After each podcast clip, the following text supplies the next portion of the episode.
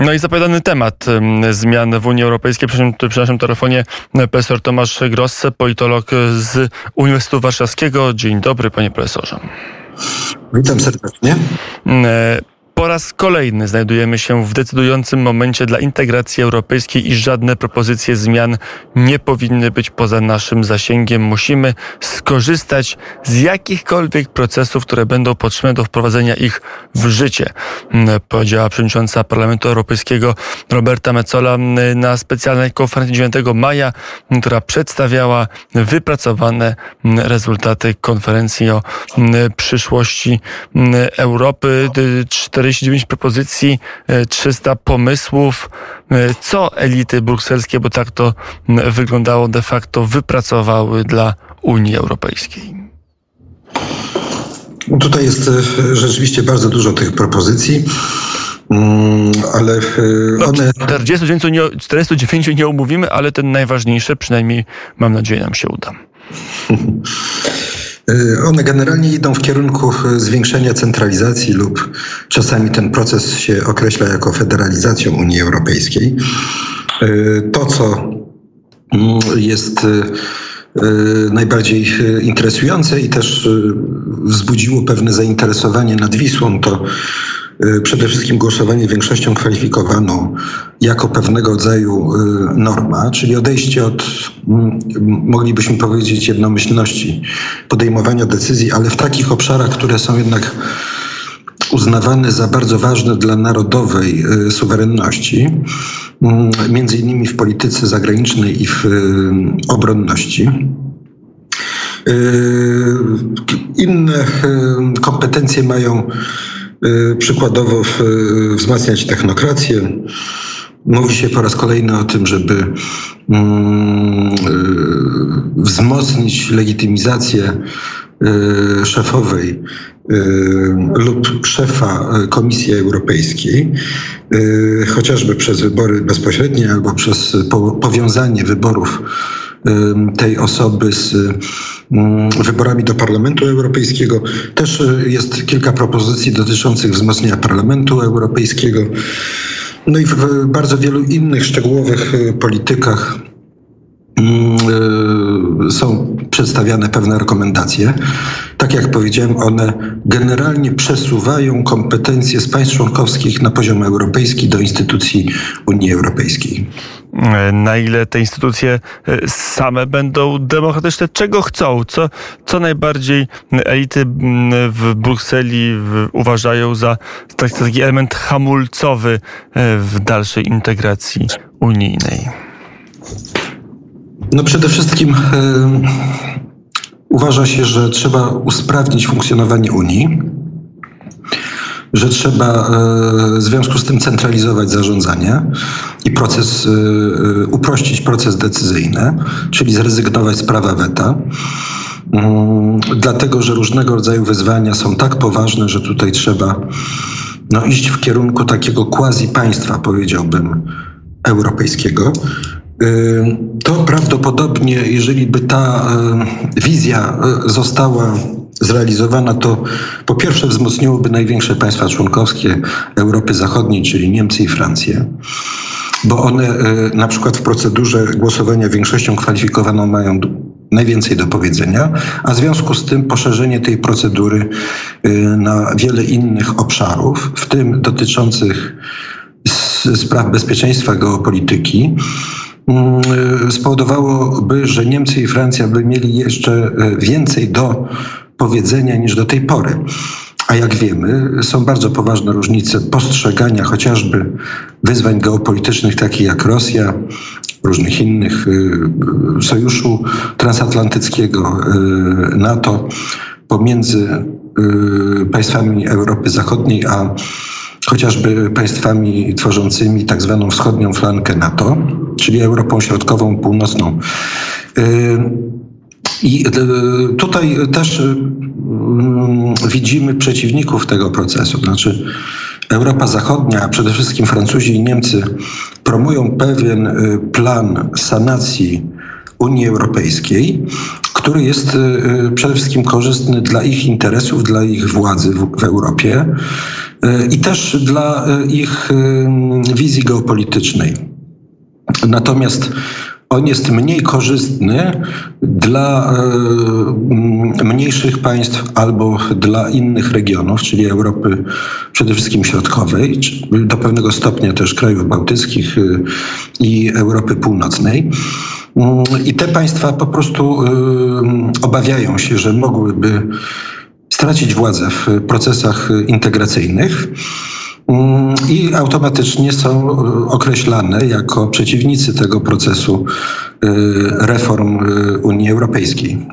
A na ile jest tak, że ten proces można mm, zatrzymać? Bo wydaje się, że determinacja mm, no, elit urzędniczych w Brukseli, przynajmniej tak to nazwijmy, jest y, duża i też takie y, powiedzenie, że to jest y, konieczne, że to jest bardzo ważny moment, że teraz trzeba to zrobić, że, że to jest nieodzowne, bo bez tego w zasadzie Unia się, można się, się rozpadnie, no bo aż takie tony wchodzą w grę w tej debacie. Czy przy tej skali emocji jest w ogóle możliwość, żeby kraje członkowskie e, w sposób realny zablokowały tego typu zmiany? Oczywiście taka szansa istnieje. E, wystarczy powiedzieć, że w momencie, kiedy zakończyła się konferencja o przyszłości Europy, czyli taki proces mniej więcej rocznych konsultacji z tak zwanym społeczeństwem obywatelskim, zresztą od razu pojawiły się głosy krytyki, że tak naprawdę głos y, tego społeczeństwa był w niewielkim stopniu uwzględniany, albo był, nazwijmy to, y, w taki bardzo wyraźny sposób sterowany przez elity brukselsko-parysko-berlińskie. Więc w momencie, kiedy, kiedy Macron i urzędnicy brukselscy, tacy jak e, cytowana przez pana przewodnicząca Parlamentu Europejskiego albo też e, pani von der Leyen, szefowa Komisji Europejskiej, ogłosili pewien program reform, który ich zdaniem wynika z tych konsultacji społecznych. To natychmiast pojawił się opór mniej więcej 13 państw, głównie z Europy Środkowej, państw bałtyckich, Europy Północnej które zaprotestowały po pierwsze przeciwko zmianom traktatowym, rozpoczęciu dyskusji na ten temat, a po drugie przeciwko niektórym innym pomysłom, chociażby takim jak głosowanie większością kwalifikowaną albo wzmacnianie instytucji unijnych kosztem państw narodowych i, trzeba to jasno powiedzieć, demokracji y, w państwach członkowskich, czyli mówiąc krótko, y, wspólnot demokratycznych czy wyborców one się wszystkie obawiały, że te zmiany będą dla nich niekorzystne, dla ich wyborców, dla jakości ich demokracji narodowych, ale też obawiały się, że e, będzie to szalenie nieko, e, niekorzystne w zakresie bezpieczeństwa, w zakresie E, geopolityki, ale też pewnych kosztów ekonomicznych, różnych innych reform, które są prowadzone w Unii Europejskiej. I w związku z tym, mówiąc krótko, już w tej chwili mamy bardzo duży front oporu przeciwko tym wszystkim zmianom. A o ile konferencja międzyrządowa i pewna dyskusja traktatowa może być zwołana y, bez zgody wszystkich państw członkowskich, wystarczy większość kwalifikowana, o tyle y, przyjęcie zmian traktatowych, na przykład zmieniających kwestie y, głosowania nad poszczególnymi politykami europejskimi, już jednak musi być wyrażona w głosowaniu jednomyślnym, czyli przy zgodzie wszystkich państw członkowskich. Tego się nie da e, zrobić, prawdopodobnie się nie da, no bo widzieliśmy już wiele różnych e, niekonwencjonalnych działań, nazwijmy to reformatorskich w Unii Europejskiej, ale zasadniczo zmiana traktatów e, w, poprzez konferencję międzyrządową odbywa się przy zgodzie jednomyślnej wszystkich państw członkowskich i każde potencjalnie państwo członkowskie, jeżeli uzna, że y, taka czy inna zmiana traktatów jest niezgodna z jego y, interesami, może ją zablokować.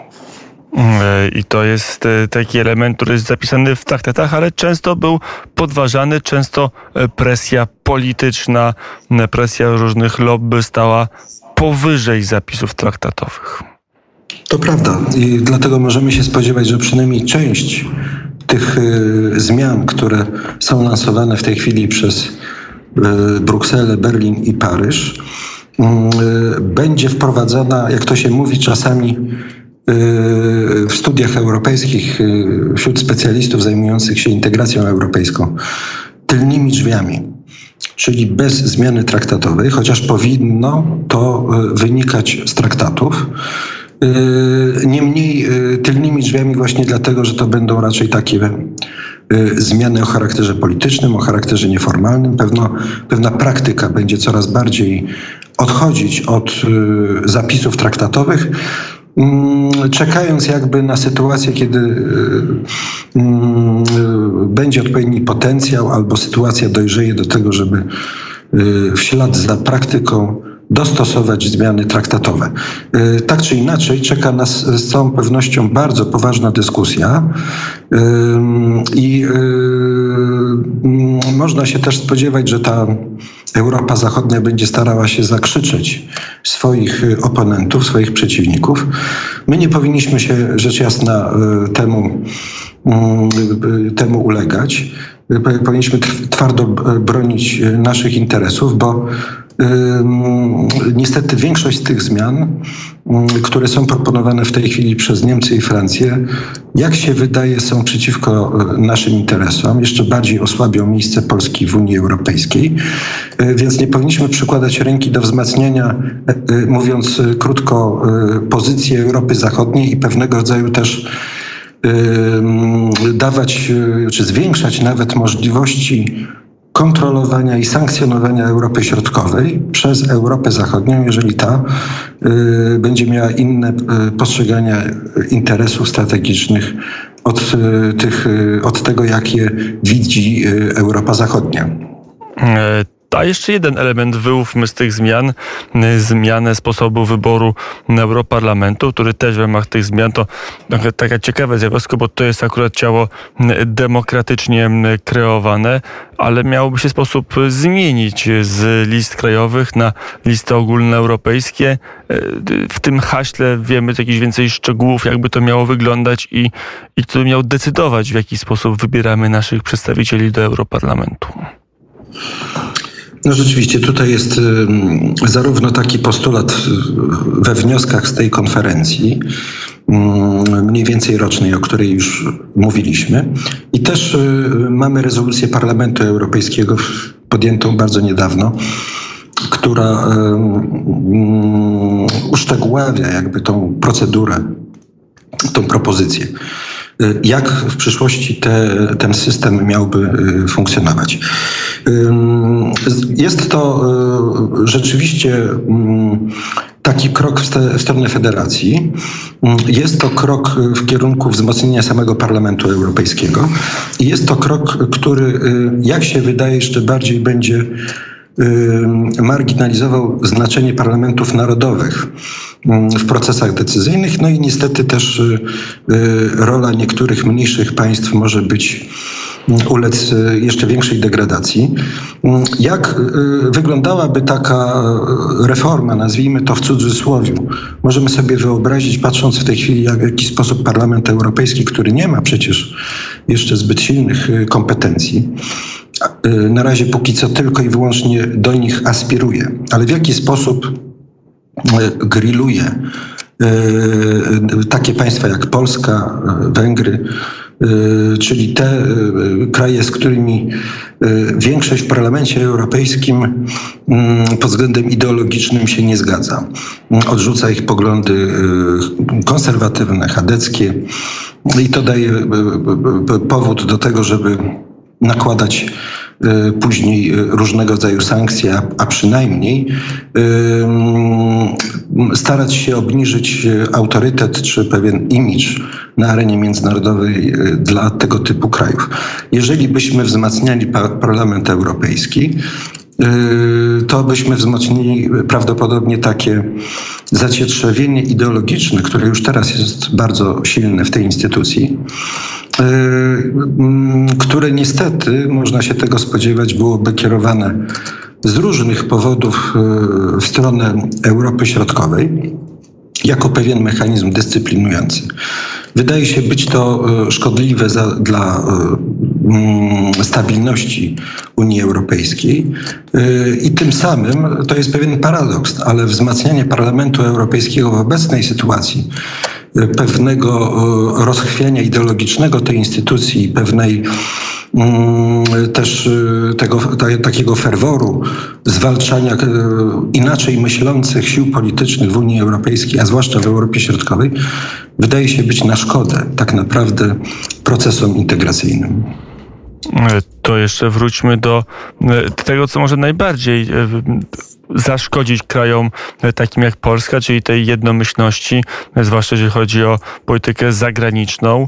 E, czy to jest tak, że w tej chwili w sprawie polityki zewnętrznej Unii Europejskiej e, Polska w tych propozycjach straciłaby jakiś element podmiotowości, czy nagle e, rząd w Warszawie miałby inną pozycję do rozmów chociażby z Waszyngtonem niż ma obecnie? Można się tego spodziewać, bo jeżeli by, byśmy wprowadzili mechanizm głosowania większościowego, to mm, Francuzi i Niemcy zaproponowaliby na przykład y, jakieś tam rozwiązanie polityczne dotyczące relacji poszczególnych państw członkowskich, chociażby z y, Waszyngtonem. I y, w sytuacji, kiedy Polska miałaby inną koncepcję geopolityczną, mogłaby zostać po prostu przegłosowana. A jak zostałaby przegłosowana, a nie stosowałaby się do prawa europejskiego, no to zaczęłoby się grillowanie w zakresie praworządności i łamania wartości europejskich, odbieranie pieniędzy i tak dalej. Czyli w bardzo ważnych, istotnych sprawach dotyczących y, polskiego bezpieczeństwa y, możemy, y, moglibyśmy nie mieć prawa wyrażania naszych opinii, tak jak dotychczas. Mm, I to byłoby rzeczywiście uderzenie w prerogatywę. To mm, na koniec, już podsumowując te wszystkie zmiany, które zaproponowano, droga do ich wdrożenia długa, kręta. Mm, no jeżeli trzymać się zapisów traktatowych, przy tym sprzeciwie 13 państw w dużej części po prostu już teraz niemożliwa. E, no ale są różne mechanizmy, o tym mówiliśmy, nacisku, e, presji. E, czy w takiej Europie, jak, jaką wydyskutowano na, na tej konferencji w przyszłości, o przyszłości Europy i które zaproponowano 9 maja, głos obywateli byłby silniejszy czy słabszy? Byłoby więcej czy mniej demokracji? Wpływ każdego z nas na sprawy publiczne by był większy czy mniejszy? Y, chciałbym powiedzieć o dwóch sprawach. Pierwsza, odpowiadając na Pana pytanie, y, Uważam, że tej demokracji faktycznie rzecz biorąc byłoby mniej, dlatego że tak jak powiedziałem, y, w niektórych państwach demokracja byłaby jeszcze bardziej ograniczona niż do tej pory i wspólnoty narodowe tych mniejszych lub średnich krajów, zwłaszcza tych, które nie są z Europy Zachodniej, Y, nie miałyby zbyt wiele do powiedzenia o przyszłości y, polityk y, europejskich, więc paradoksalnie mm, niestety głos tych wyborców w tych, w tych krajach byłby mniej ważny, a tym samym Y, te zmiany mogłyby doprowadzić do niekorzystnych y, mm, y, procesów z punktu widzenia realnej demokracji. Natomiast mm, druga rzecz, o której chciałem powiedzieć, to mm, o pewnej filozofii, nazwijmy to działania, która towarzyszyła tym, nazwijmy to konsultacjom społecznym i tak dalej. Otóż w gruncie rzeczy y, y, chodziło y, o to, żeby wzmocnić pewne centrum decyzyjne w Europie Zachodniej i utrzymać, a nawet zwiększyć pewną asymetrię w relacjach politycznych, ekonomicznych pomiędzy Europą Środkową, traktowaną nieco patrymonialnie, i będącą w pewnym sensie pod e, kontrolą e, decydentów w Europie Zachodniej. Jeżeli myślimy o prawdziwej reformie Unii Europejskiej powinniśmy szukać takich rozwiązań instytucjonalnych, które by tą asymetrię zmniejszyły, czyli zrównoważyłyby y, Europę Zachodnią wobec wschodniej części Unii Europejskiej. To powinno być celem y, prawdziwych reform w Unii Europejskiej, a nie wzmacnianie tego, co już w tej chwili widzimy i co moim zdaniem jest niekorzystne z punktu widzenia y, polskich interesów, ale szerzej też Europy Środkowej, a nawet Środkowo-Wschodniej. Więc nie musimy przykładać ręki do zmian, które wzmacniają Europę Zachodnią naszym kosztem, powinniśmy się raczej domagać takiej przyszłości Unii Europejskiej, takich reform w Unii Europejskiej, które doprowadzą do e, zrównoważenia między wschodnią a zachodnią częścią Unii, dlatego że w gruncie rzeczy to jest e, zmiana, która nie tylko odpowiada naszym interesom, ale która zapewnia większą stabilność procesów integracyjnych w przyszłości, bo jeżeli utrzymamy, a nawet zwiększymy te asymetryczne relacje, to moim zdaniem fundujemy sobie kolejne spięcia, konflikty i problemy. I to jest jeden wielki pozór, że centralizacja mm, właśnie w taki sposób realizowana e, może, może ułatwić zarządzanie w Europie, bo jeżeli ta centralizacja będzie realizowana w imię interesów zachodnioeuropejskich i kosztem środkowoeuropejskich, to pojawią się bardzo szybko problemy, konflikty i znowuż staniemy przed tym samym pytaniem, jak ratować Europę przed dezintegracją.